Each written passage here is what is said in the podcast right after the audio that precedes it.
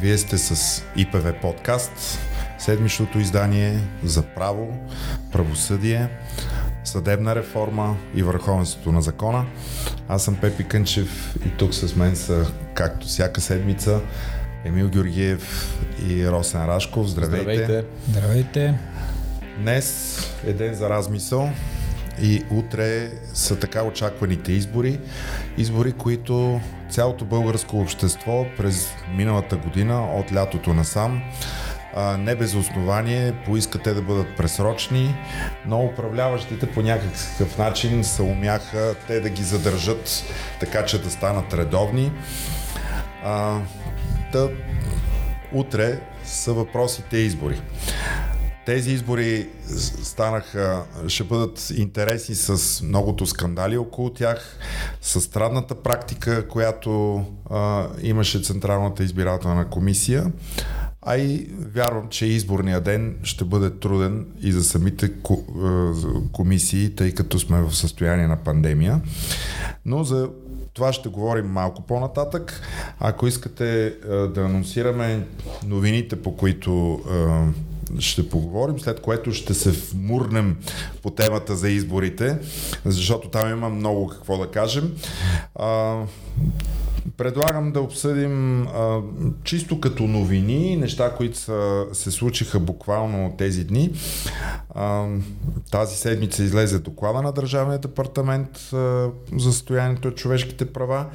На второ място си струва вниманието а, върху решението на 5-членен състав за отхвърляне а, на резултатите от проверката по отношение на Георги Ушев. Съда не е убеден, че същия не е извършил нарушение.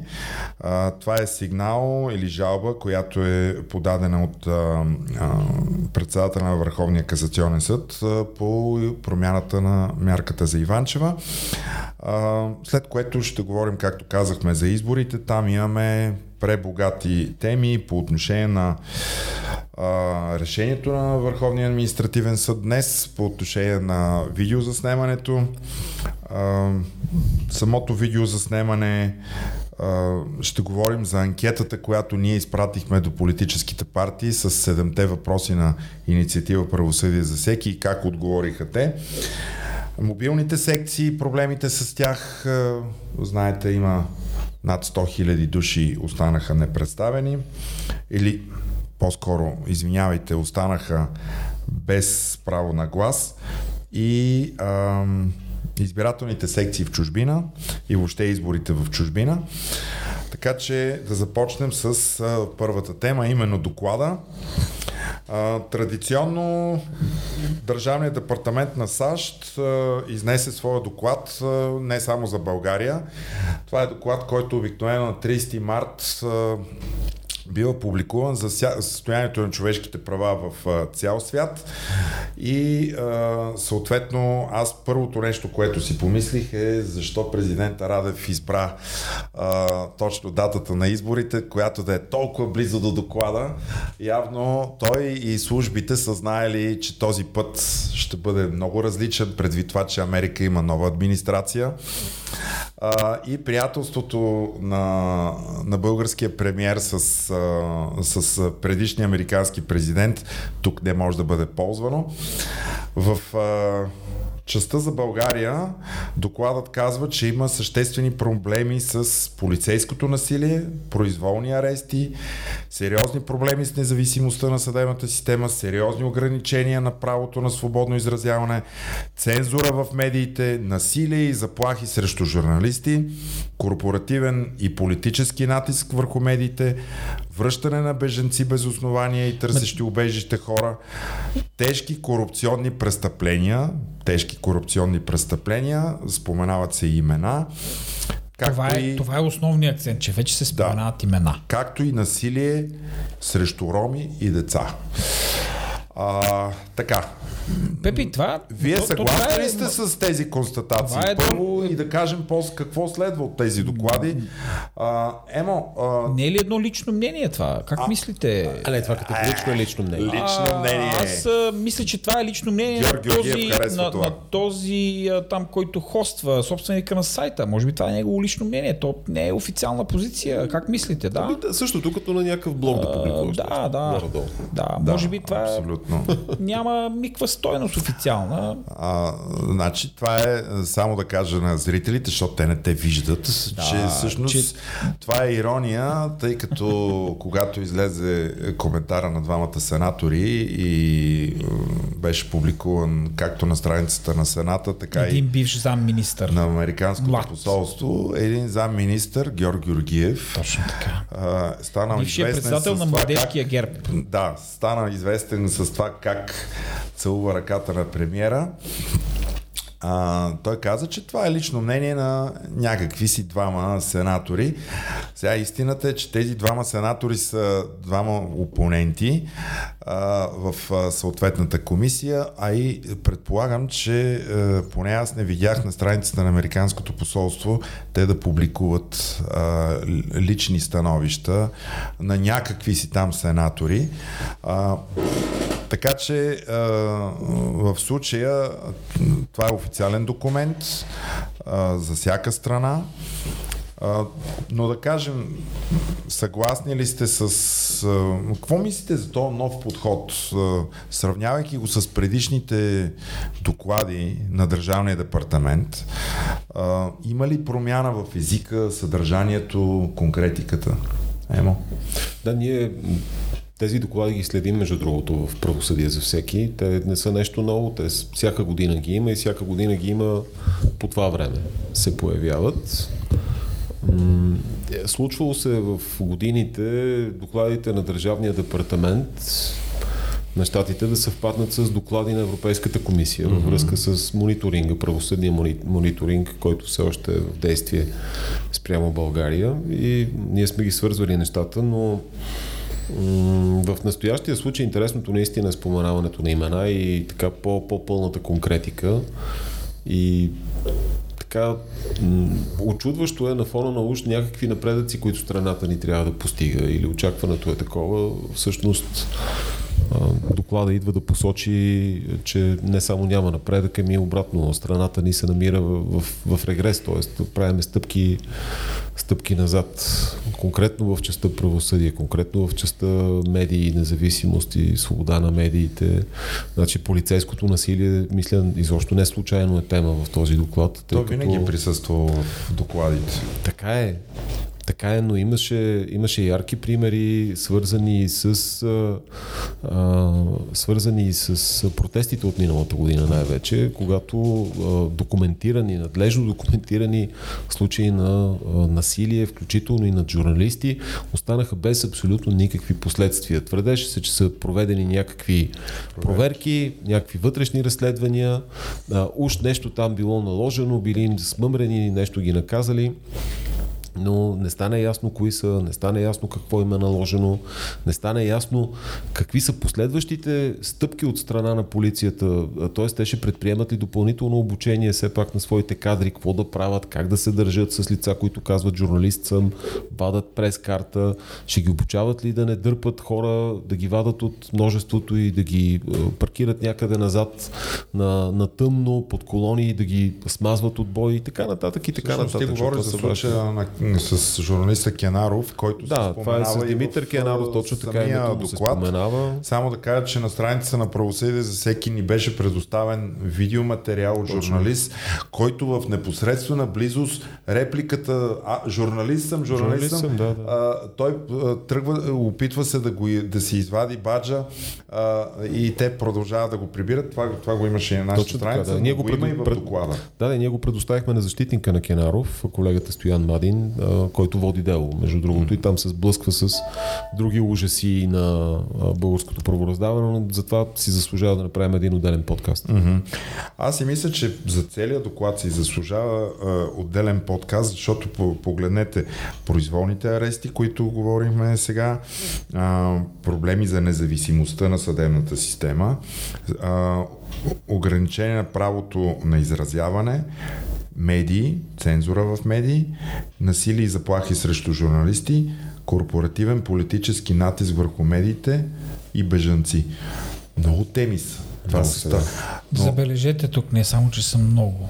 До сега критиките и шамарите валяха основно от Венецианската комисия по въпроса за съдебната независимост, по въпроса, айде разбира се, там с главния прокурор, защото този въпрос и той е засегнат в този доклад и тук кон- конкретно имена са, са споменавани, как определен кръг от медии пазят главния прокурор.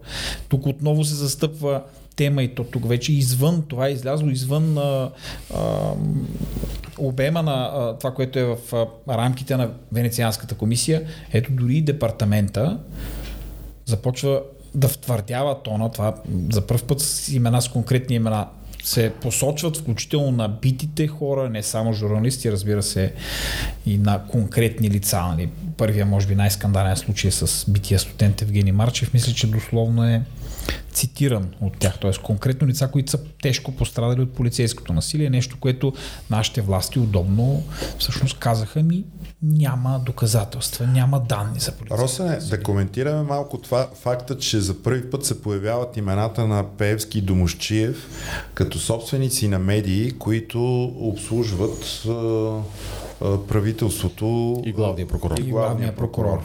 Срещу които и то в, във времето на улични протести всеки ден, многобройни и в цялата страна и не само в, в страната, имаше и в, в чужбина. А, когато, когато Държавният департамент спомене тези имена, как обясняваме, нали, ДПС са в опозиция, пък един техен а, депутат, собственик на медии, които покриват главния прокурор и, а, и правителството, а, как, къде е тази опозиционност? Според мен И вариантите са два. Или този депутат не е от ДПС, т.е. не е опозиция, или медиите не са негови, или съответно пък какво следва да се предположи, че тази партия не е опозиция. Или? Да, ДПС не е опозиция. да, може би ДПС всъщност Не е просто не е опозиция. Всъщност слушах подкаста на нашия приятел Люси Арсов, честна дума. Това, което той, той прави едно много сериозно твърдение, казва в предишния парламент нямаше опозиция. Всички бяха заедно, гласуваха заедно, действаха заедно. Реално някакви сериозни опозиционни действия, с изключение там БСП, когато за един период излязоха от парламента, де факто нямаше. А, така че е, ДПС е, никога, не знам кога тя е била в опозиция, но този път за пореден път пак не беше. А, искате ли наистина да, да се оговорим, да направим отделен разговор за... Да, за, доклада заслужава, за доклада? Да, за доклада това лично заслужава отделен разговор, да. Защото така ли че днешния подкаст сме го отделили за друга голяма тема. А, да кажем няколко думи за това решение на печления състав на вас по отношение на а, действията на съдя Георги Ушев. Ема, ако искаш да напомниш каква беше предисторията. Да, в качеството на председател на апелативния специализиран наказателен съд. А тук наистина ще трябва малко да припомним предисторията. Още през 2018 година, когато а, вървеше досъдебното производство срещу Десислава Иванчева и а, а, Петрова, Биляна Петрова. А, Там имаше поредни обжалвания на техните мерки за задържане под стража, тъй като хората помнят, те изкараха доста време за решетките. И имаше едно определение на съдя Иво Хинов, който беше и съдята на първа инстанция в специализирания mm-hmm. наказателен съд, който прие, че следва да им се измени мярката от задържане под стража в домашен арест. И това определение много скоропостижно беше обжалено от прокуратурата а, и а, с изключи, в изключително кратък срок потвърдено от апелативния специализиран наказателен съд в доста сериозно нарушение на процесуалните правила.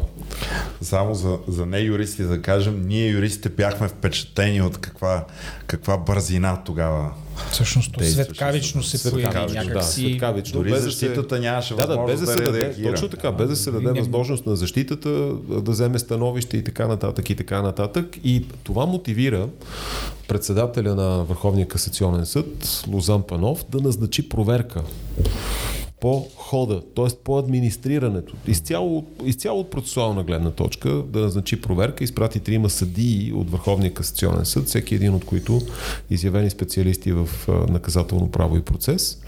А, тъй като той има такова правомощие изрично, проистичащи от закона за съдебната власт, по мой спомен член 119 от ЗСВ, може и 118 да беше, сега не мога да нямам възможност да погледна. А, и когато беше назначена тази проверка, съдя Георги Ушев а, много категорично и се противопостави. А, каза, че излезе с, с апелативния съд, излезе публично с пресъобщение, че се нарушава независимостта на съда, че а, ВКС няма абсолютно никаква правомощие да, да извършва тези проверки, да ги назначава и така нататък. Проче, проверката установи а, несъответствие и нарушения на процесуалния ред. Това само да кажем.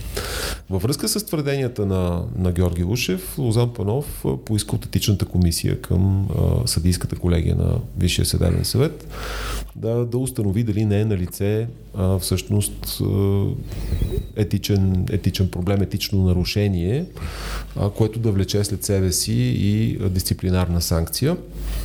И сега там а, стана така, че съдийската колегия прие, а, че не е на лице такова.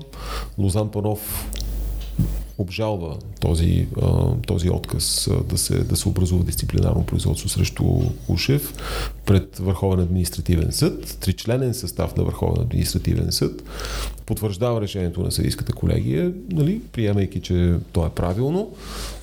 Обжалва се още веднъж пред петчленен състав на Върховния административен съд и този състав вече приема, че не са обсъдени в цялост събраните доказателства и най-вече не е обсъден един много важен въпрос, дали действията на съдия Георги Ушев, предприятите от него действия, дали те не а, а, какъв, е, какъв е наистина там а, им, има ли морален проблем с тези действия, има ли етичен проблем с тези действия? Mm. в какъвто смисъл е сигнала на Лозан Панов всъщност? А, тоест а, петчления състав казва ало, колеги от тричления състав и ало, колеги от съдийската колегия вие не сте се произнесли по сърцевината на сигнала най-важната част просто сте я забутали някъде. Сте по периферията. Сте я замели. Да. По, по, поради което считаме, да, поради което считаме, че не сте се произнесли пълно. А, така че връщаме и а, моля с указания да се произнесете и по този въпрос. Това е много важно, защото а, съдя Георги Ушев е спряган за един от наследниците на Лозан Панов за поста председател на Върховен касационен съд. Тоест, Той това, е вероятния, това е вероятно. Да, и ако, и ако се окаже, и ако се окаже сега, че този съдия а, заслужава да му бъде наложена някаква дисциплинарна мярка, то ще се зададе въпроса после при избора Притежава Дали ли той притежава ли нужните, нужните необходимите да, морални качества и профи... Айде, за професионалите да приемем, че ги има, но притежава ли нужните морални устои един човек, който а, всъщност е препятствал напълно законосообразна проверка. С да, твърдения за нарушение да напомна, на че съдийската независимост. Той Тук е... беше и кандидат, а, спряган и за главен прокурор. Да, преди... това беше другата. Неофициално. Да, неофициално. неофициално. Неофициално, но изненадата дойде, когато се появи името на Иван Гешев, тъй, когато всички очакваха, че именно Георги Ушев ще бъде номиниран. Да, защото Иван Гешев беше казал на 99,9% няма да че няма да участва. Фаворита точно. всъщност така в а, публичната а, тайна беше, че ще бъде Георги Ушев, но се оказа друго. Тук е момента да отбележим, че всъщност проверката не само е напълно законосообразна, всички тези твърдения, че се нарушава независимостта на съдебната власт са абсолютно без основание, тъй като тук не става дума за решаване по същество Точно. на някакъв въпрос. Тук става дума за проверка дали се спазва процедурата по администриране да. на дадена жалба. Тоест дали а, всъщност не е извършено нещо в нарушение на правилата, това е абсолютно от компетенцията на такава комисия, на такава проверка. И всъщност кадровиците много точно тук са обърнали и са акцентирали, че тричленния състав на практика не е изследвал тези основания, които Лозан Панов е посочил жалбата, т.е. трябвало е състава, когато го разглежда това нещо, това именно да обсъди. Mm-hmm. Т.е. на това трябва да направи задълбочен анализ, това не е сторено.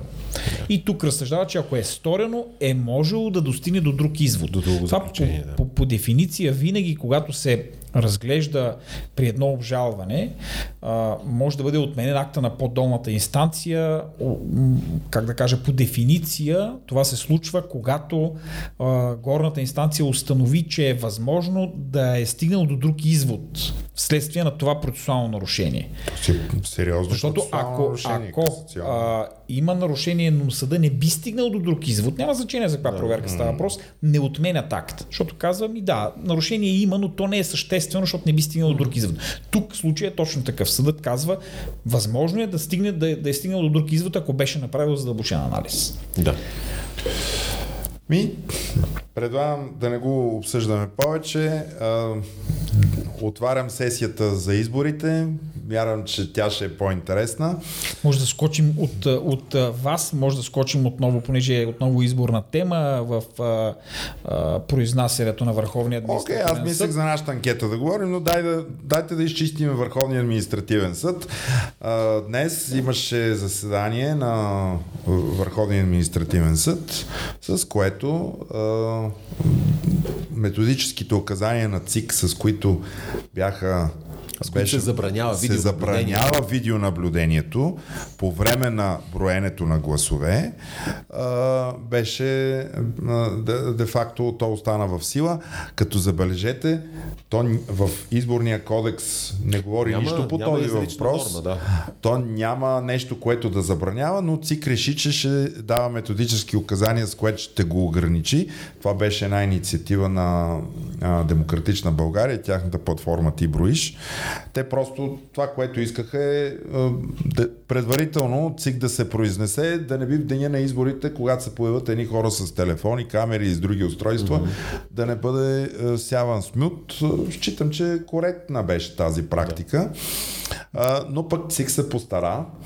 А, те а, обжал, а, първо, е, първо да кажем, че, е да кажем, че административен съд София град, съд София град ние сме го обсъждали. Да, отмени и допусна, че е допустимо видеонаблюдението. То всъщност и няма нищо незаконно в него, защото това не нарушава тайната на вота, защото той вота вече е минал. Да, това е видеонаблюдение на броенето, в което няма абсолютно никакъв проблем. А няма и обработка на, лични, да, на лични абсолютно данни. няма обработка противно, на лични Противно на твърденията, нали, които са развивани днес от председателя на Комисията за защита на лични данни. Той участваше в делото. Да, можем да, да отбележим, че всъщност това обжалване, понеже административен съд София град отмени този а, а, отказ, но в последния момент буквално с много така патос в изказването на един от членовете беше взето решение да се обжалва това решение на административен съд София град и то стигна до вас, до Върховен административен съд и днес всъщност с нарочно определение на практика състава на Върховния административен съд е оставил без уважение искането на една от страните да бъде спряно предварителното изпълнение. Сега за слушателите може би е редно да обясним, когато независимо дали поради а, произнасяне с мотивирана резолюция от органа, който го е издал подаден акт. Предварително изпълнение означава, че обжалването по този акт не спира неговото изпълнение. Тоест, докато се разглежда делото, то продължава да действа. В определени случаи, обаче, когато с мотивирана резолюция на органа той е допуснал такова предварително изпълнение, то може да бъде обжалвано в съда в отделна процедура, а когато по силата на закона е допуснато такова, при всяко положение в делото, страната може да поиска съда да го спре. И точно тук е квинтесенцията в част от мотивите, защото Ама това дай, може да стане. Дай, дай, да кажем, дай да кажем защо, защо всъщност е направено искането. Защо се стига до, до това искане? А, да, защото на практика то, предварителното изпълнение е най-важното, тъй като разглеждането по същество ще бъде много дни, седмици, може би месеци на самото дело след изборите, ще е безмислено. Да, да, да. да. А, да понеже нали, е направени са възражения по хода, дали, дали да се даде ход още в самото начало и от страна на ЦИК и от страна на Комисията за защита на лични данни се е казало да не се дава ход. Значи, сега за нас като адвокати това е много ясно, нали? т.е. какво да. означава това да се даде ход, да не се даде ход, да, да тръгнали заседанието, нали? т.е. Да се, да се провеждали заседание а, и те са казали, ами не е спазен 7-дневния срок по а, призоваването, защото действително има такъв срок. Те са призовавани по телефона, между другото, стана ясно. А, а и понеже ЦИК е жалбоподател в случая, оказа се, че и Комисията за защита на лични данни също е жалбоподател. И сега те, въпреки че са от една и съща страна на барикадата, нали, даже да, те в административния процес няма, така, няма такова другарство, ама са нещо като другари процесуални. А, Казали, ами ние не сме си чели взаимно жалбите. Не сме запознати и смятаме, че трябва да ни се даде срок, с, в, в който нали, да се запознаем с жалбите. случайно. Да, поради което считаме, че не трябва да се дава ход на делото. Така. И съда се е произнесъл, че не трябва да се дава ход по делото. И тук вече колегата Йорданова, адвокат Йорданова, която е представлявала Демократична България като жалбоподател, е направила това искане, за което Росен нали, така детално обясни, за спиране на предварителното изпълнение на тези методически указания. Защото това би свършило работа. Без значение разглеждането по същество. Ако се спре предварителното изпълнение, видеонаблюдение ще има. Да, когато тук, да се разгледа делото. Да, тук да. обаче съдът се е произнесъл с едни мотиви, че действително, това наистина е така, такова искане може да се прави само когато има налични нови обстоятелства или факти. А такива, тук по-скоро съм склонен да се съглася с върховните съди, просто няма. Защото те тези факти и обстоятелства са били изначално известни. Те не са нови. да кажа, че да. датата на изборите да, с указа е назначена. Да, е назначена насочена. много отдавна. Това не е ново, а, ново обстоятелство. обстоятелство. То е било известно преди още самата жалба да постъпи. Но все пак е редно да отбележим, че е дискусионен въпрос, защото не е само датата и всяка промяна в обстоятелствата може да се тълкува като ново обстоятелство да. на практика. Но по-скоро да кажем, че може би могат да бъдат споделени доводите. Сега за мен за пълнота е хубаво да, да отбележим, че е странно защо съставът а, се е произнесъл, че посока, че дори да се бяха произнесли а, и да бяха спрели това предварително изпълнение, то нямало да може да ги, да ги ползва страните за изборите, тъй като то подлежало на обжалване. Да, определението им не би било окончателно. Това да. по, по дефиниция по, а, в общия случай не е така тъй като това определение по 166 от АПК подлежи на обжалване с частна жалба. Ако, освен ако закона не постановява друго, при обжалване с частна жалба, по реда на 233 могат да си проверят слушателите, казват, че обжалването с частна жалба не спира обжалвания акт, т.е. това определение. На практика би следвало, ако се движат по общия ред, ако закона не, не казва друго, някакво изключение да има, би трябвало това определение на Върховния административен съд, ако е решил да спре, да даде възможност, дори да има обжалване с частна жалба пред 5 члена състав, да даде възможност наблюдение да има а, тъй като не виждам някъде в закона да е предвидено такова изключение, но ние не сме запознати в детайли с а, мотивите, mm. така че не мога категорично да кажа защо са го казали. Да. Значи, сложили се го, ние нали го гледахме преди малко, сложено е в прес-съобщението, което е да. публикувано на сайта Недостатъчно е това, на Върховния да... административен съд, но наистина без позоваване на конкретни норми и не става, не става съвсем ясно какво, е, какво е казано, но сума сумаром ние, ние се обединяваме само около това, че Върховният административен съд е действал правилно. По-скоро тук всъщност много същественият проблем идва от друго място, намирам аз, а именно от действията на ЦИК, които аз ще си позволя да кажа, че граничат с злоупотреба с правото, тъй като а, те пускат немотивирана жалба или, или, или почти немотивирана жалба, такава изцяло бланкетна. И забележи в последния момент. И то в последния мина. момент. Това е чиста така, сега, задава се въпроса, ако те толкова много са загрижени за обществения интерес, за обществения ред, нали, защита на правата на членовете на секционните избирателни комисии, нали, каквито мотиви могат да се развият принципно, а, дори човек да не вярва изцяло в тях, те са, те, са, те са пуснали жалбата си в последния момент, mm-hmm. не съвсем мотивирана и са разчитали на такива процедурни хватки, за да отлагат делото, да го протакват, mm-hmm. да го бавят, така че да няма произнасяне до а, а, неделния ден, до деня на, на избора на практика. Нещо подобно се прави от Комисията за защита на лични данни, където те а, са крайно несъгласни с а, решението на административен съд София град, а, а, което казва така или иначе при това заснемане не биха се обработвали лични данни, поради което и цялата там и регламента GDPR, който имаме и закона за защита на лични данни, са просто неприложими. Ти ще снимаш едни ръце, как броят едни листа, на които лични данни няма. Там не пише имена, не пише егенета, не пише адреси, а, и, а и отна... снимайки, снимайки по този начин няма да заснемаш и лицата на, на служителите. И аргумента беше, че е било възможно да се заснемат лицата на комисиите. Така. Хубаво обаче те са с маски, защото има задължение да носят маски. Маската не позволява еднозначното идентифициране на Иди- лице. Индивидуализация до такава степен, че да се Виж, счита. Да, да, съгласен съм сега. Така че, а, но, айде, Аз съм склонен да се съглася напълно с Емо. За мен това си е, бих казал, класически пример за злоупотреба с право. Когато всъщност ти постигаш резултата, а, ползвайки не по предназначение твоето право, защото те, а, ползвайки такива способи и методи, шиканират процеса, отлагат го, просто за да се отложи напред във времето, когато ще бъде безпредметно Безпредметно, вече разглеждането. И какво ми? Чиста Значи те го забавиха много в последния, до последния момент. Аз наистина считах, че- мислех, че те нямат аргументи, защото наистина е много трудно да намериш аргументи. А, но, но общо взето се целеше отлагането до последно с цел максимално да дойдат изборите и знаейки, че съдът той не може, няма да направи този жест да се произнесе нали, специално за случая, макар че можеше да го направи, те намалиха тази възможност и съответно се стигна до тук, но така не, че а, делото ще продължи и съдът ще се произнесе. То мисля, пак че ще стане. 14, мисля, че на 14 са му насрочили Чудесно. заседание. И какво от това, дори да кажа, че е, избори, е, видеонаблюдението е допустимо, Нека да кажем. А за следващите за избори, следващите ще- ще избори има би, някаква би, стойност. би било полезно Ами, и, и тази би- година би пак ще има избори. Ще има някаква Да, да всички А- мислим тук, че е така. А, нека да кажем, това, а, това, че не може да се заснема, не означава, че наблюдателите и застъпниците по време на броенето могат да бъдат в залата, нали така? Точно така, да. Тоест, вместо камерите ще имаме очите на тези хора. Точно.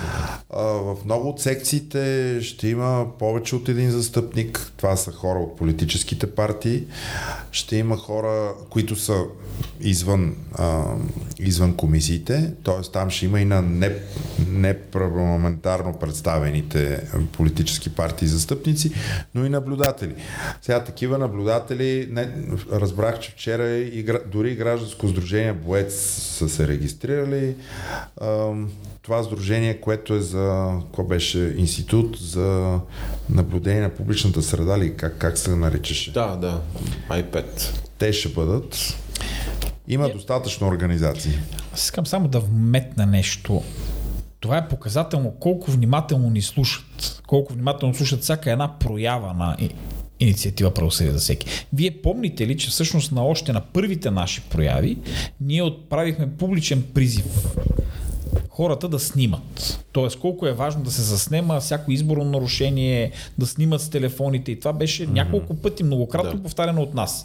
Очевидно някой много внимателно слуша какви са нашите призиви, защото много бързо, когато това беше отправено като искане официално, се появиха тези странни методически указания, които никъде ги няма. Значи някой е седнал и е мислил много сериозно как да спрем сега това, което призовават.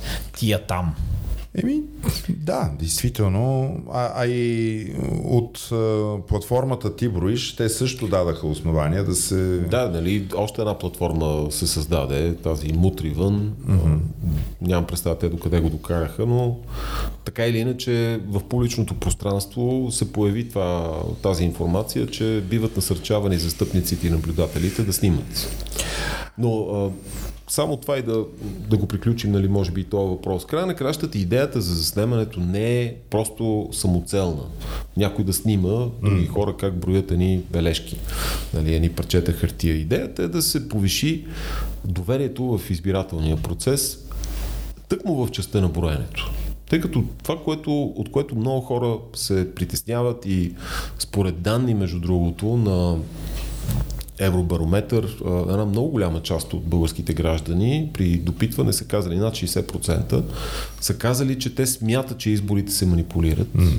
и то, че се манипулират точно в частта на броенето, защото известна е, известен е така а, изказването, не е важно кой как гласува, е важно кой как брои. брои. И тъкмо, тъкмо в тази част трябва хората да, да вярват, нали, достатъчно да бъдат убедени, че тази част протича добре, че протича правилно. Какви са гаранциите за това? Защото гаранции иначе няма. Нали? Гаранциите са от една страна, разбира се, застъпниците и наблюдателите, но още по-голяма е гаранцията, ако това може да се излъчва и да се гледа от много, много, много други неприсъстващи хора. Тъй като няма какво да се лъжем. Повече очи виждат, от, виждат по-добре от, от по-малко очи. А и утре, когато бъдат успорени резултатите от съответна секция, съответно ще има следи или... Да, ще може да се направи оглед, да. Ще може да се направи оглед на записите. А в тази връзка, ако искате, за да приключим темата, вчера имаше изявление на специализираната прокуратура по отношение на задържани лица, които са уреждали гласове да, в, в страната.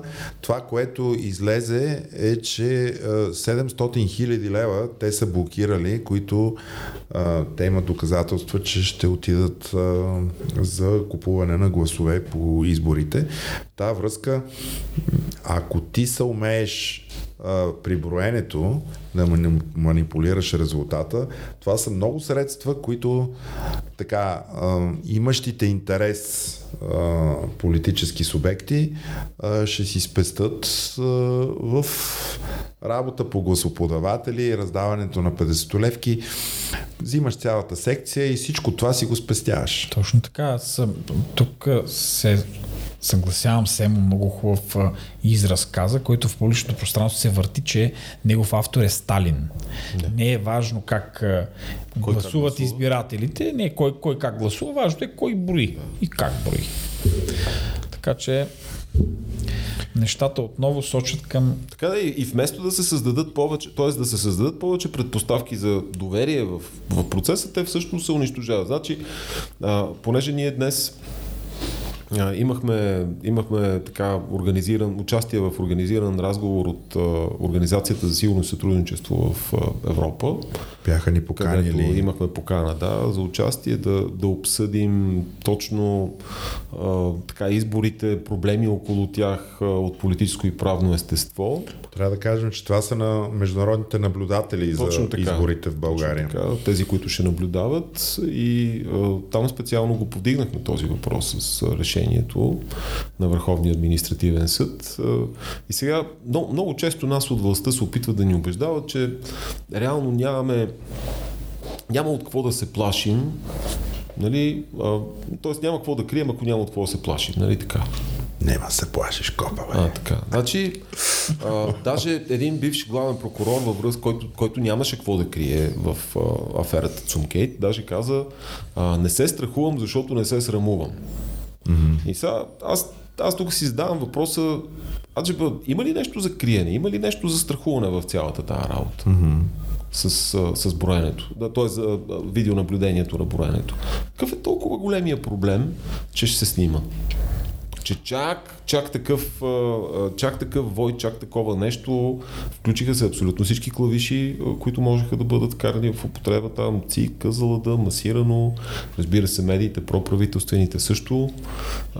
Значи има, има, има нещо гнило в цялата работа. Моите наблюдения са, че когато винаги някой има притеснение за нещо, обикновено обръща погледа към а, регламента за защита на личните данни към КЗЛД. Да.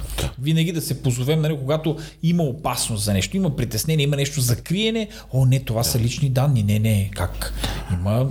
Тук всъщност няма абсолютно никакво нарушение, по никакъв начин на регламента за защита. Има, има ли приложение изобщо? Да, всъщност то е напълно неприложимо. Какви лични данни могат да са ръце или части от лице? Това е абсурдно Закри, просто. Закрити с маска, да. Да, това е просто лишено от всяко основание. А, значи има организации, които те следят а, поведението на избирателите на определени секции. А, слушах едно изследване, в което а, те, те са следили няколко такива горещи секции, примерно в Бобов дол.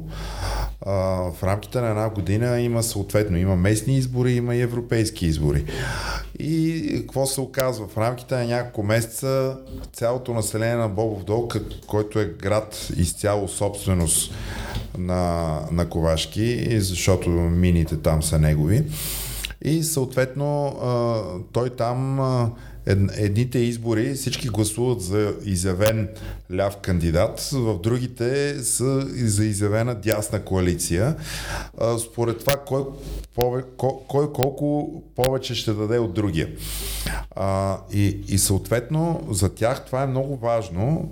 Сега дали магията става при гласуването, при пускането на бюлетината или при тяхното броене, ние това не знаем. Но очевидно нещо се случва, защото такива секции като в Бобов дол са много. Там като следеш надолу към Мадан и към други места, по същия начин.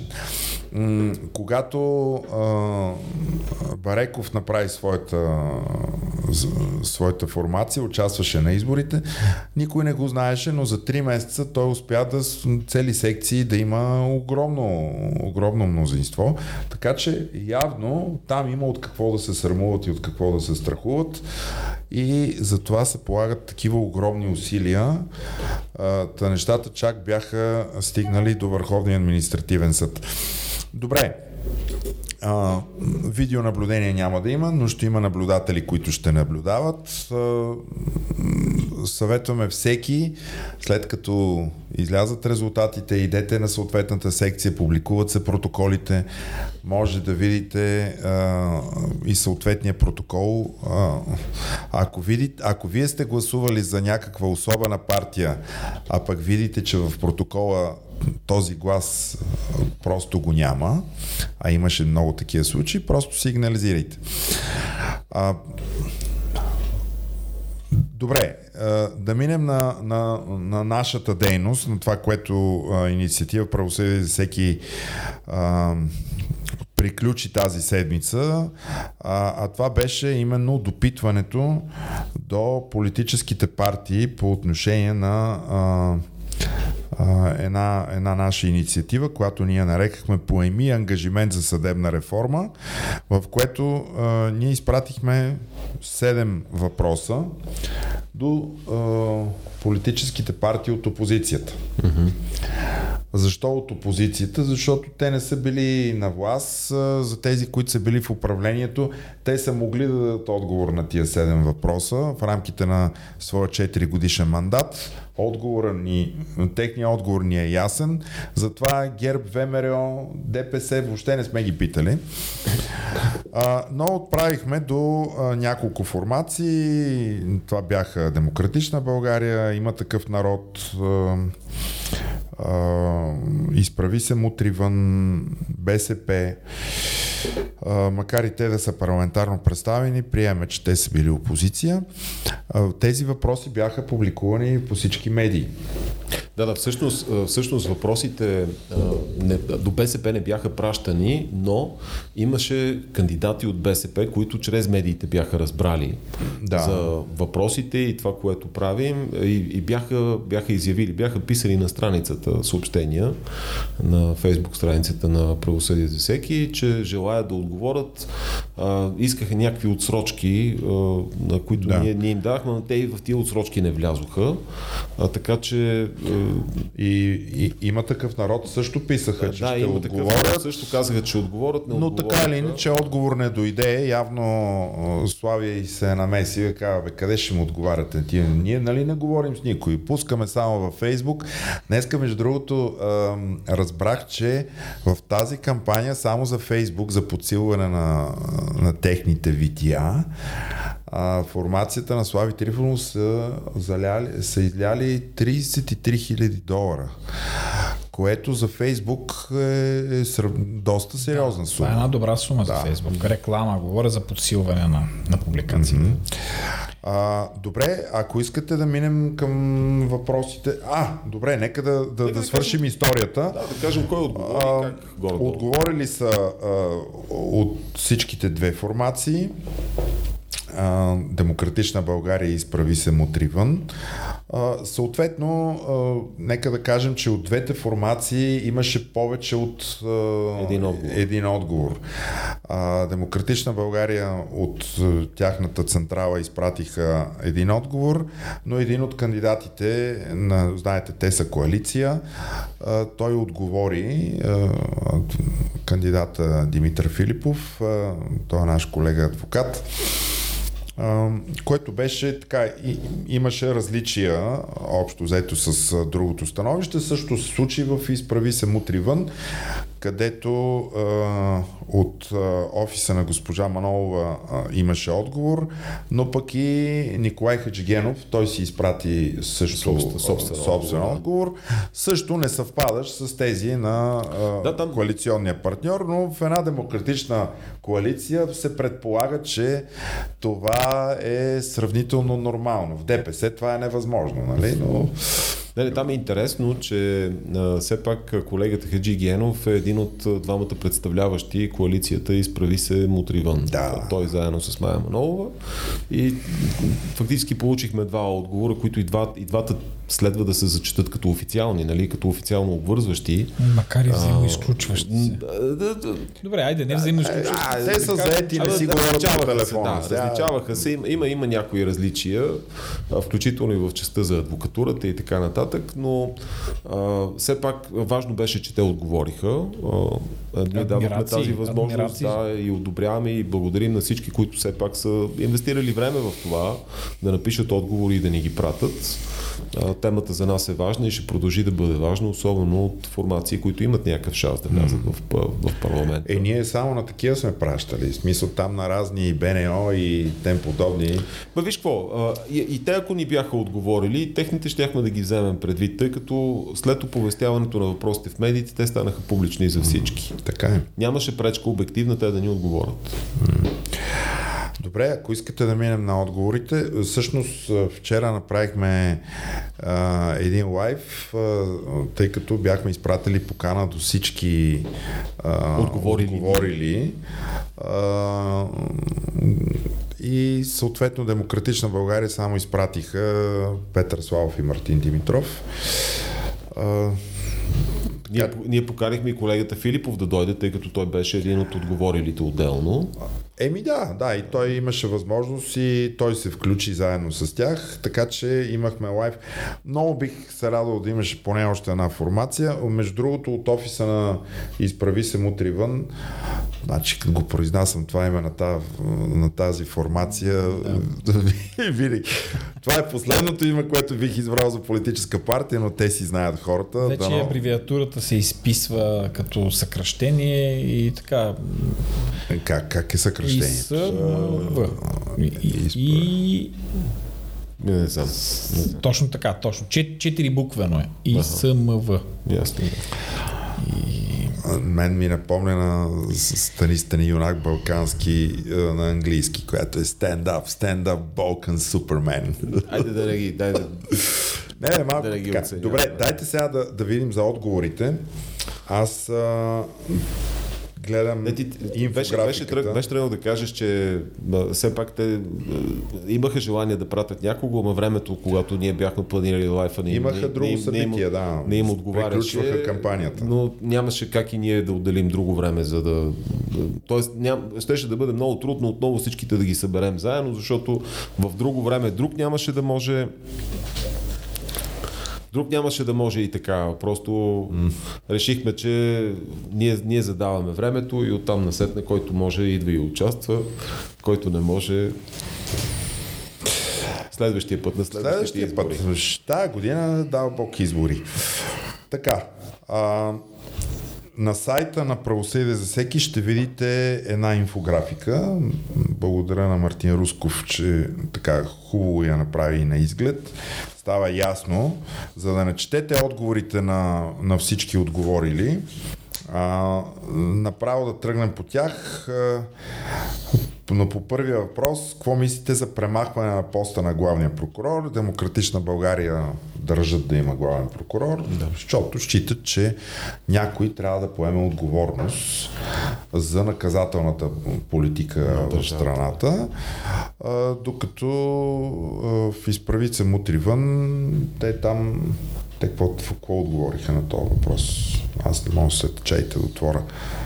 А, Е, тя наказателната политика се определя с концепция, която трябва да е за дълъг период и това всъщност на, на практика няма проблем да бъде а, поета тази отговорност от колективен орган, каквото може да бъде, да кажем, една, една върховна Да, да, касационна да, да. прокуратура, но whatever, нали, това са някакви подробности. А, добре. А, не го намирам сега пред, а, пред мен, но а, така или иначе, твърд, това е най-радикалното предложение, което ние имаме. Ние сме го формулирали такова, защото до 1944 година в исторически план ние не сме имали главен прокурор и изведнъж тази функция се появява. Нямаме и главен съдия, нямаме и главен адвокат. Нямаме и главен съдя и съответно структурата на прокуратурата следва тази на съда, а там а, няма главен съдя, както ти казваш, който да е някой над председателите на Върховния касационен и Върховния административен съд. Да. А, намаляване на парламентарната квота на ВСС, съответно Демократична България предлага 5 души да стане и 8 да са от останалите, а пък изправи се мутри вън, предлага да са 2, два, двама души от 13. Сега тук трябва да кажем новината, че имаше интервю на министър Ахладова, която вече и те възприемат Да, те са го възприели. Съдиите очевидно има чуваемост. При от това, съдиите, което да. се съдиите говори. да се намали. Сега аз погледнах в отговорите колегата Хаджигеров казва за главния прокурор, че да, той приема, че това може да е една от възможностите, т.е. изцяло премахване на длъжността главен прокурор или от друга страна, като нейна альтернатива, предвиждане на толкова строен а, ред за наистина за контрол и отчетност на главния прокурор, че mm-hmm. да, бъде, да бъде обезмислена неговата в момента всесилност. Да, той да стане един администратор. Да. Какъвто е в повечето държави. Където има такъв, да. Да. Добре. А, премахване на прокурорската колегия в ВСС, т.е. да има Виш съдебен съвет и а, прокурорски съвет. Виж прокурорски съвет. Разбира се, как може да има а, в този а, вид, в който го предложиха в тъй, он, тази тъй наречена конституция, виж съвет на прокурорите и виж съвет на А, съдиите. а, Просто. значи, ако това... Виж, ако... виж съдебен съвет, как беше? Съдебен съвет на прокурорите и съдебен съвет на Съвет, съдиите. А, което означава, че най-вероятно и в ГЕРБ вече са облъчени от тази идея, че е хубаво да се направи следваща стъпка а, по разделяне на Висши съдебен съвет. Само да кажем, проблема е, че пленума има прекалено много правомощия. Пленума е там, където са всички съди и прокурори заедно. И те често пъти прокурори решават въпроси на съдии и обратното.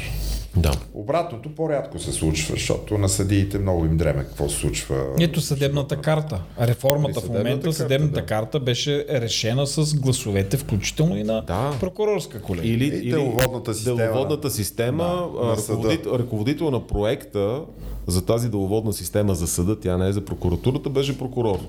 Абсолютно. Назначен. Повече от абсурдно е това. Добре, закриване на специализираните съдилища. Ей, колеги, значи тук всяко предаване ние говорим за специализирания съд и специализираните прокуратури. Всички са съгласни, че те трябва да се закрият незабавно. А, тъй като те произвеждат предимно скандали и Тъй това е място, където ти да накажеш едни опоненти и да измиеш едни приятели, но това е положението. Аз не знам, ако те дадат статистика, тя ще бъде доста по-лоша от тези, които има в а, другите съдилища и, и прокуратури. Съдебен контрол над досъдебните актове на прокуратурата. И двете отговорили формации са съгласни.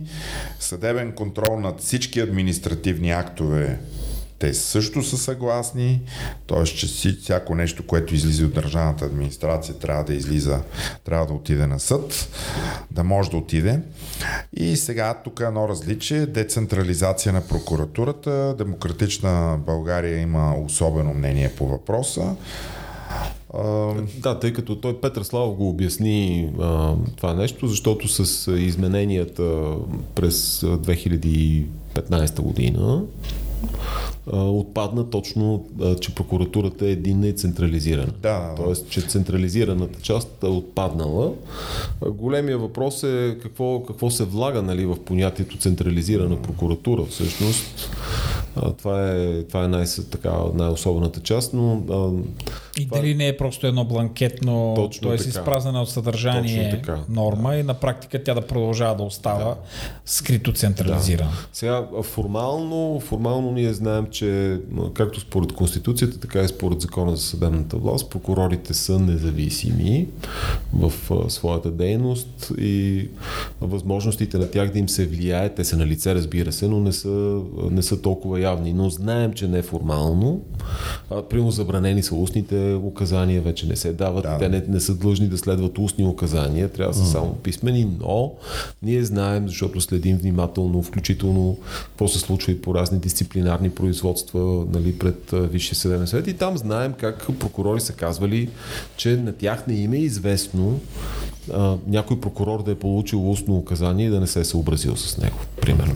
Тоест, там а, проблемите са от някакво по-различно естество. Те, те нямат да приключат или да бъдат разрешени само с разместване или промяна на думи в, а, в нормативните актове, а трябва просто много сериозно да се заложи и над ако щете и обучения и а, а, така истинско, истинско отследяване и даване най-вече на положителни примери, а не, не положителните примери да бъдат мачкани и изтиквани от Вижте, системата. няма да се случи истинска, същинска промяна, докато редовите прокурори не получат гаранции, истински гаранции, реални, че а, върху тях няма да, да, да бъде или упражняван такъв натиск или че по-скоро ако не спазват такъв вид изисквания или че, а, как да кажа, за тях няма да има последствия в каквато и да е посока, ако те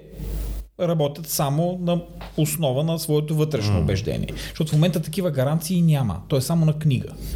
На практика а, напълно отворен е пътя чрез а, дисциплинарна репресия върху тях или проверки от горестоящите, те да бъдат смачкани, mm. както се е случвало много пъти. Без реални гаранции, то законодателно нормативно разписани, това просто никога няма да се случи истинска промяна в прокуратурата. При положение, че има качествени кадри в прокуратурата, има прокурори, които са а, обучени, които имат много опит, които са участвали, включително ето отново да обърнем за кратко поглед там към а, онези европейски прокурори, какво се случи, че имаме всъщност кадрите, но никой не ги издига, не ги бута нагоре. Абсолютно. Добре, да продължим нататък. Имаме скъсяване на, на мандата на главния прокурор 5 години и нов механизъм за неговото отстраняване без прокурорски надзор над граждански и търговски дела. Има пълно съгласие по тези теми. Нещо, което това предстои да се направи. Подкрепа на реформата подкрепа за реформи, ако те бъдат представ, предложени от други партии, двете политически коалиции са заявили, че да, ако те са резонни, биха ги подкрепили. Считат, че ако президента представи качествен законопроект за промяна на Конституцията, те биха го подкрепили. И бързо развитие на електронното правосъдие, както и за индивидуална конституционна жалба. Това, това са двете формации са дали съгласи и са поели ангажимент, че ако бъдат избрани, те ще проведат такава реформа. Други интересни идеи, които те предлагат, са а, съдилищата да, се, да сезират Конституционния съд относно закони а, по а, конкретни дела. Тоест, ако правоприлагащия съд установи, че даден закон е противоконституционен някаква норма, да може да сезира Конституционния съд. А, пък а, изправи се мутривън, предлага Конституционния съд а, да се произнася на тактове за на администрацията и съдебната власт разширяване на функциите на общите събрания на съдилищата иска Демократична България. А, изправи се мутри вън, пък са за премахване на ВНС.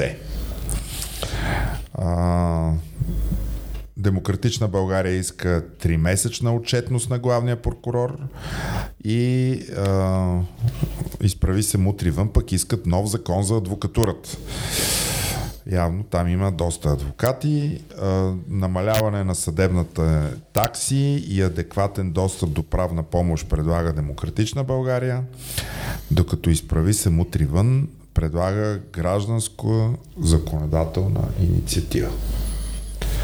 Тук е редно да отбележим, че правосъдието в България е едно от най-скъпите в Европа. Действително, съдебните такси в България са много, много, много високи. Тоест цената на правосъдието в най-общия си вид е около 4% върху цената на, е на материалния интерес.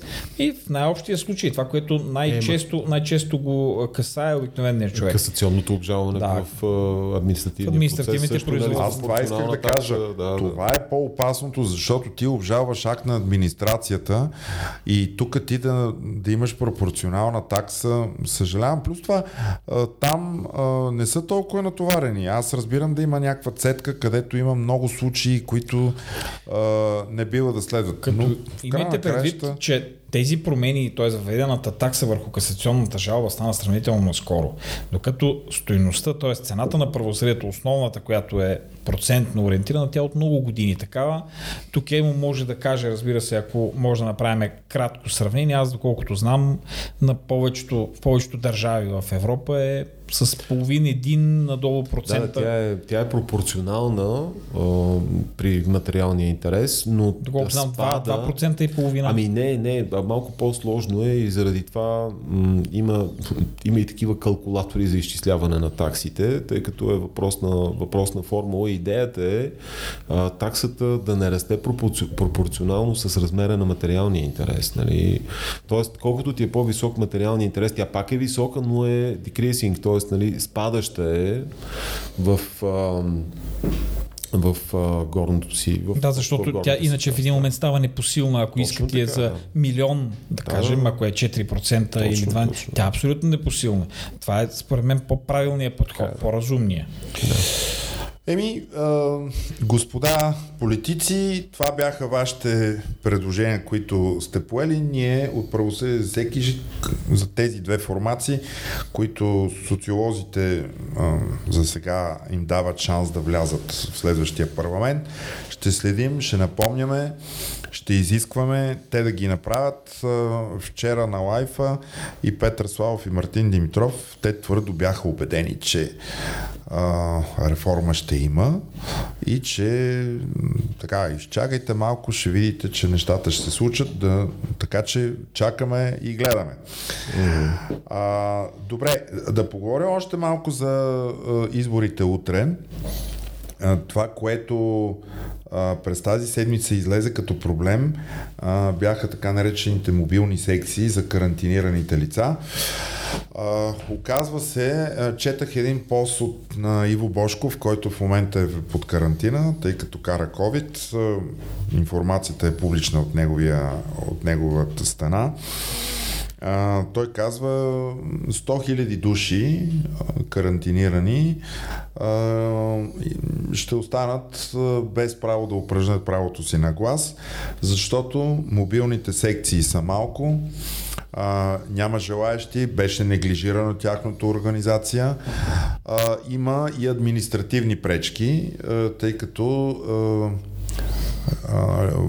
директно и говорителя на ЦИК каза, че от всички карантинирани от вчера до деня на изборите няма как да гласуват, защото няма технологично време те да бъдат заличени от общия списък, от списъка там, където те, те следва да гласуват по постоянен адрес и да минат в списъците за мобилни секции което е много жалко, но а, има и други проблеми. Например, а, вчера гледах едно интервю с едно семейство, в което а, двамата са под карантина.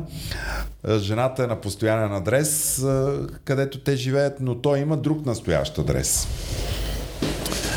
А, а той просто е по настоящ адрес, там където живее. Постоянно му е на друго място. Да, да, ама мобилните секции те били пък по постоянен адрес. И де факто секцията ще дойде за жена му, но той самия няма да може да гласува. А, което, е, което е просто без коментар. Та, а, липсата на хора в тези мобилни секции с това мизерно заплащане, колко, колко бяха? 120 ли беше? Дали е, дали е липса на хора? Не, защото... не е липса на хора, аз мисля, че е съвсем... Липса на хора е по, голем, по малките грачета. По, Според по... мен това е целенасочено а, и то има предистория и тук, понеже се му говорихме малко преди да започнем и съм напълно съгласен с него, може би той да започне да го разкаже всъщност, че това е едно скрито лишаване от право конституционно. То безспорно е такова, след като ти не си под... Значи държавната администрация е длъжна да подсигури упражняването на това право при каквито и да е условия. Сега дали ти ще се възползваш или не, но администрацията да, създа, да, да остави пречки неразрешени и ти да гласуваш, според мен си е, е такова. Тъй като След малко ще го говорим по отношение на българите в чужбина, защото да, и там да, има да, такива. А, а само, само да кажем за хората, защото до нас достига информация, че има а, доброволци, които търсят и искат да се запишат да участват в тези мобилни да. а, секции и, и, и ги връщат т.е. От, от ЦИК, съответно от а, риковете, а, където нали, можеш да осъществиш контакт и казват, не, не, не, не, не, не, не, не ни трябват хора, в момента не ни, не ни интересува това.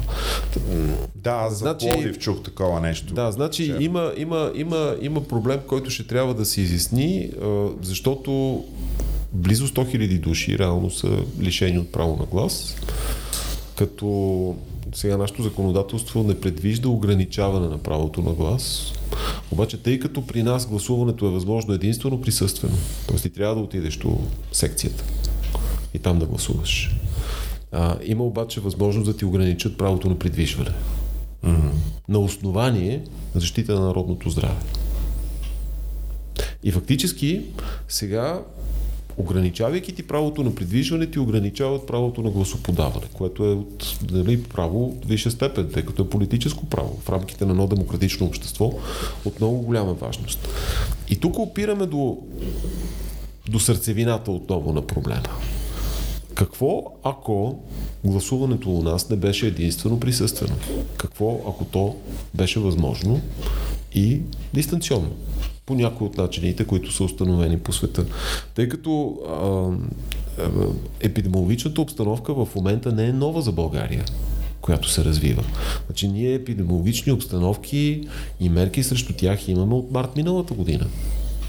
От преди една година. Mm. И многократно и правителствени организации и извън парламентарна опозиция обърнаха внимание от необходимостта за дистанционно гласуване. Проче, вице-премьер, вице-премьер Томислав Дончев, който все още е всъщност нали, най-малкото изпълняващ длъжността, неколкократно нарече тази възможност за дистанционно гласуване екзотична. Да, това го каза и министърката с екзотичните рокли Екатерина Захарева. Тъй като това, това ще реши въпроса, както с, би решило въпроса, както с карантинираните, а и в много по-голяма степен хората, които са извън България. Uh-huh. Всъщност, това би изпълнило задължението, каквото има управлението на всяка една държава, да не допуска нарушаване на Конституцията. Вие разбирате ли, че на практика, скрито, без да е явно направено, mm-hmm. се допусна грубо нарушаване на конституционни права, доколкото правото на глас не допуска такова ограничаване, каквото е предвидено за правото на свободно предвижване. Там няма спор, член 35, при наличие на легитимен интерес, предвидено закона и този легитимен интерес, разбира се, трябва да бъде а, такъв, който отново конституционно значим да бъде, каквото е народното здраве. Добре, може да бъде ограничавано. Никъде обаче не се предвижда, че може да бъде ограничавано правото на глас. Бездействайки и не допускайки да се предвиди дистанционно гласуване, наричайки го екзотично, да. всъщност те грубо доведоха до грубо нарушаване масово на огромен брой хора на конституционни права техни, правото да гласуват. Добре, колеги, дайте да посмятаме малко. 100 000 души са лишени от правото на глас. По мои груби изчисления, горе-долу това е 4 бариера да, точно така. за влизането в парламента. А, това означава, че тези хора, а, ако не, не гласуват, а, това подкрепя а, първия и втория в, а, по резултати в изборите, защото тези гласове те ще се преразпределят. Е, ние, ние, ние не можем да кажем, че те ще отидат само за една определена най- а, а, не, не, отиват за тези, които имат най-висок резултат. Тоест, те им най-много ползат имат от това. Да. Тоест, ниската избирателна активност винаги помага на победителя а, и съответно а, те имат интерес, управляващите, затова ГЕРБ толкова искаха те да организират изборите, да няма предсрочни избори, да бъдат редовни, за да могат да се ползват и от такива благинки, а именно ограничавайки правото на българите да гласуват, съответно техния резултат да, да върви нагоре. Защото тук имаме един резултат. Същото се случва и при българите в чужбина. А, голямото а, отвращението, което те създават в българите, че видиш ли, а, ако изборите нещо променяха, щяха да бъдат а, забранени и съответно те няма смисъл да се ходи в неделя. По-добре да ходим за гъби. Съответно това ползва тях. Тук Пепи е прав. Пепи е прав, защото няма гаранция, че те биха гласували за една партия, но всъщност това е още с по-голяма тежест валидно, тъй като ако именно ако са разпределени между 4-5 партии, които биха минали 4% бариера, ако са разпределени на по 10, от по 10 хиляди, биха минали още N на брой. 5 партии биха минали бариерата и биха направили по пъстър парламента. В този случай няма да мина тази бариера, дори разделена между тях и отново това силно ще усили в, в огромна степен позициите именно на първите двама. Ма знаеш колко пари си спестиха политическите партии с това решение, задържайки 100 хиляди души да не гласуват. Просто те са яко на далавера. Е, решение има. Всъщност дори е, това скрито увреждане, т.е. скрито нарушаване на конституционни права и решението се нарича стани, отиди и гласувай. високата Така е. избирателна активност всъщност, ще премахне Висока- тази, тази а, а, възможност те да се ползват. Всъщност, ако от нещо ги е страх на тези избори, това е високата избирателна активност и пандемията в тази връзка им помага на тях, но а, това призива за гласуване ще го направим след малко.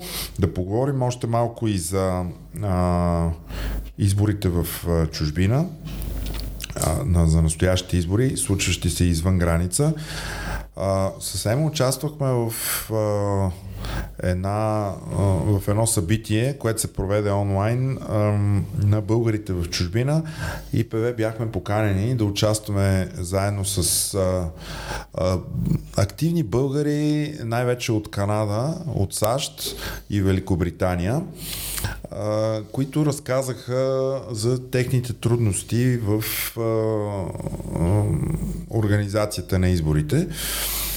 А, точно тогава излязоха информация, че а, секционни избирателни комисии, които традиционно са, се провеж... са, са били с участието на а, българи, които живеят в съответната държава, в Канада, в САЩ, в Великобритания, а, всеки път участват едни и същи членове.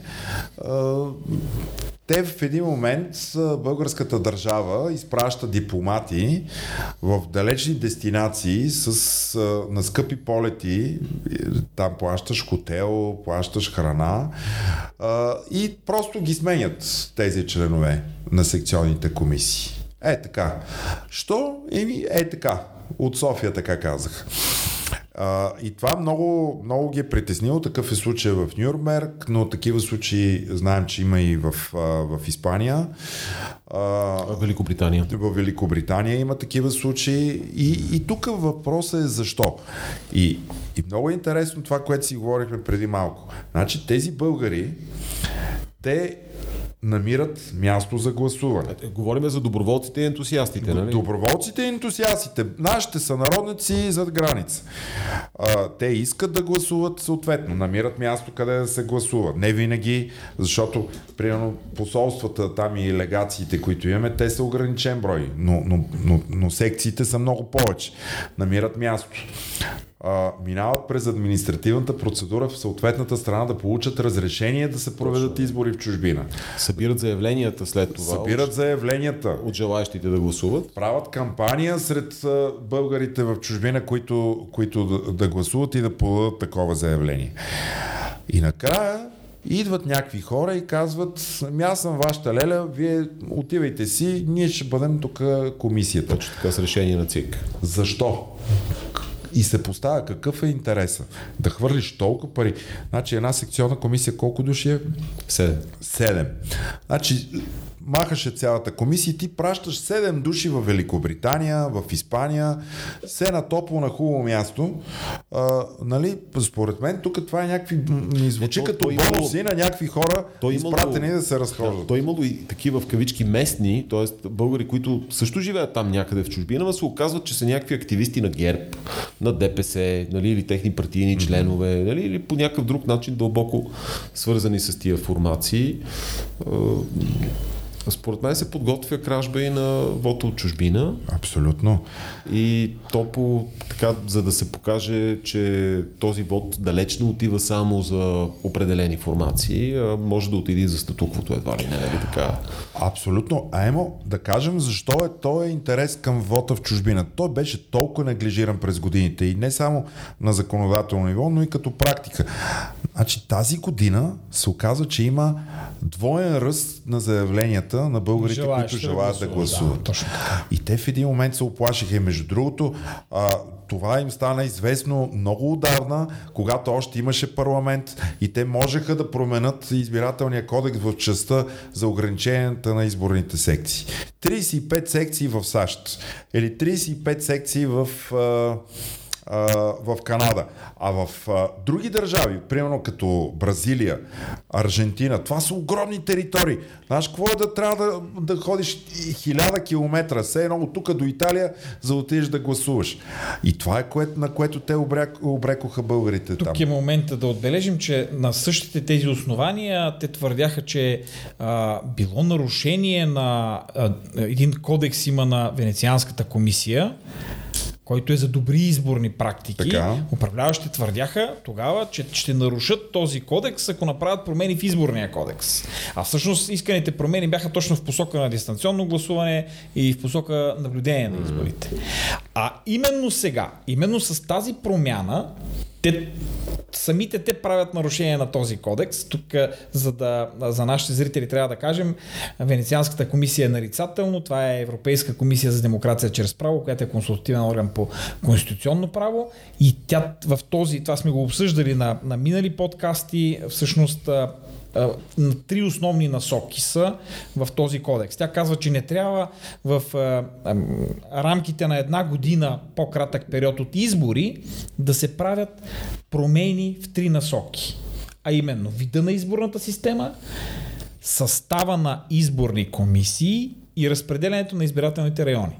Тоест тук се прави точно това. Променят състава, макар и конкретно за тези комисии. Тоест ето ви флагрантно грубо нарушение точно на този кодекс за добри изборни практики, който те казваха, че не искат да, да нарушават, затова няма да променят а, избирателния кодекс. Разбирате ли за какъв абсурд говорим?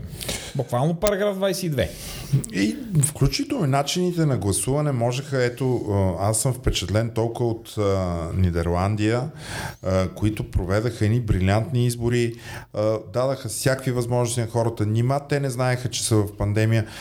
Просто промениха си изборното законодателство, дадаха възможностите в такова вод драйв да си направиш, т.е. спира колата, дава ти една урна, пускаш, продължаваш е, е, по почтата, ама те сигурно са имали и преди. Нали? Тук и нас ни казват, че това е екзотика. Каква е екзотика, като на хиляда километра от тук това се прави? Цяла Европа има традиции в това нещо. Е, Това не е екзотика. Казват, че е екзотика, защото ги обслужва. Естествено. Обслужва ги. Естествено. Затова а, имаше парламент, можеше да се направи и, и, и това, което искам да кажа на, на, на нашите слушатели е те имат интерес от това вие да не гласувате. Имат интерес вие да стоите под карантина вкъщи и да не може да отидете до урната. Имат интерес да не се вдигнете и да пътувате хиляда километра за, за секцията. Имат интерес от това да отидете да гласувате в Великобритания и там да има 500 души пред а, изборната секция и половината да се откажат.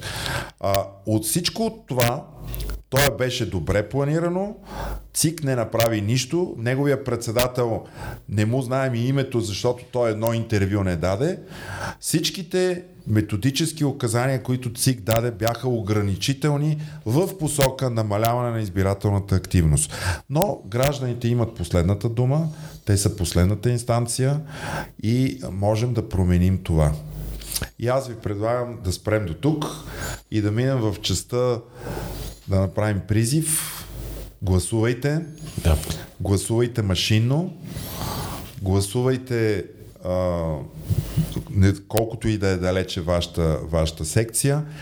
Убедете се на някой, убедете го да гласува. А, просто да отиде до урните и да го направи. Да. Защо машинно? Важен момент. Питат хората а, и във Фейсбук. Защото на първо място е по-малък шанса човек да гласува невалидно, без да иска нещо. Mm-hmm. Там от начина на задраскване, отбелязване и така нататък, този шанс е по-малък. На второ място, макар разписката от машината накрая да трябва ръчно да се пренася в а, а, протокола, общия, mm-hmm. който е за секционната комисия, а, шанса да се допусне грешка при пренасянето на данните от разписката пак е по-малък, а, а, отколкото ако се броят всичките бюлетини нали, на, на ръка и особено отчитането на преференциите е много по-сложно на ръка, отколкото чрез разписката от машината. И на трето място, възможността за откровена фалшификация е по-малка. Mm-hmm. Това, това, са, това са фактите и заради това лично за мен това са моите мотиви аз да гласувам машинно и да така да насърчавам хората също да гласуват. Машинно ще има Да. всички големи Трябва да секции сложат едни над 300 ръкавици, души. нека да си сложат едни ръкавици, да купат от аптеката за еднократна употреба ръкавици, с които да натискат тъчскрина на, на машината за гласуване, после да ги изхвърлят, и, да си вземат една собствена химикалка от вкъщи, която да пише в син цвят, ако решат, че все пак искат да гласуват на хартия, или съответно за да се подпишат там в списъка, че са гласували, така че да а, сведат до минимум или изобщо да изключат контакта, а, физическия контакт с някакви предмети, които са в а, секцията. Това е което мога да препоръчам на хората, да си сложат една маска, разбира се, да си вземат нещо, което да правят, а, ако се чака на опашка, да, да са със зареден на телефон, примерно нещо да си гледат, или таблет, или книга, вестник. Много възможности има.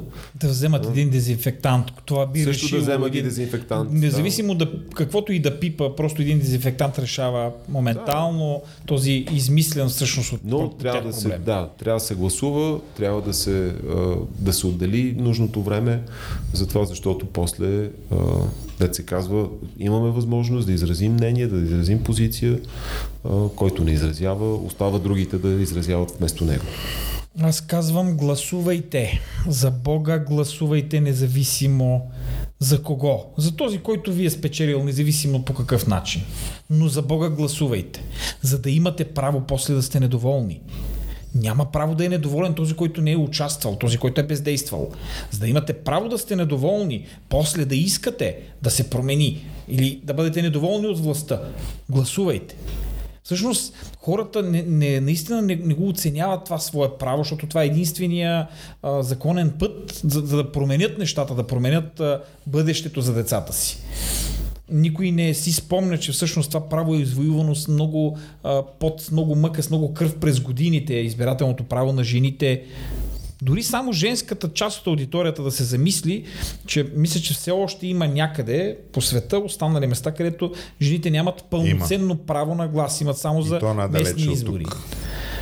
Да си замислят всъщност това тяхно право, извоювано с толкова борба от такива организации, как в момента те го неглижират. Може би по този начин какво може да се случи? Да се върнат назад, защото всяко право с много мъка и с много война се извоюва. Упражнявайте го с това свое право, не оставяйте друг да а, определя съдбата на децата ви и на вас самите. Излезте и гласувайте и по този начин ще заличите всички опити на властта в момента, с която разполага, разбира се, с тези средства и да, както Пепи каза, имат интерес от всички тези неща. Да, те имат интерес, но ако хората масово всички се вдигнат, отидат и упражнят правото на глас, Емо е прав. Да вземат всички мерки, които са, за които се сетят, които биха обезпечили тяхното здраве. Но нека да отидат и да гласуват. Това е най-важното нещо, защото действително сега, в утрешния ден, се решава тази промяна да дойде наистина. Толкова дълго чакаме. Благодаря ти, Роска. Благодаря ти, Емо. Приятели, ако от нещо те се страхуват, то е именно от това вие да отидете до урните. Така че направете го. Вие бяхте с ИПВ подкаст, поредното наше издание, посветено специално за изборите. Подкрепите ни с, а, като харесате а, това издание. Може да ни слушате във всички платформи за подкасти, в а, а, Google Podcast, в Apple Podcast, в а, Spotify. Също така може да ни слушате и в uh, YouTube, uh, където може да ни харесате. Станете наш абонат. Там ще имаме те първо съдържание, което да предложим на вас. Бъдете наш дарител, с което ние набираме средства за, uh, основно за техника. Никой от нас не взима възнаграждение за този труд, който полагаме тук в подкаста. Но бихме желали да бъдем по-видими, по-шумни, по-достъпни, така че бъдете щедри, дарявайте по официалните наши а, възможности с а, банковата сметка, PayPal, ePay, както и в системата Patreon на а, 3W patreon.com наклонена черта IPV подкаст. И с това да завършим утре всички гласуваме заедно. Приятен ден на всички. Направете го.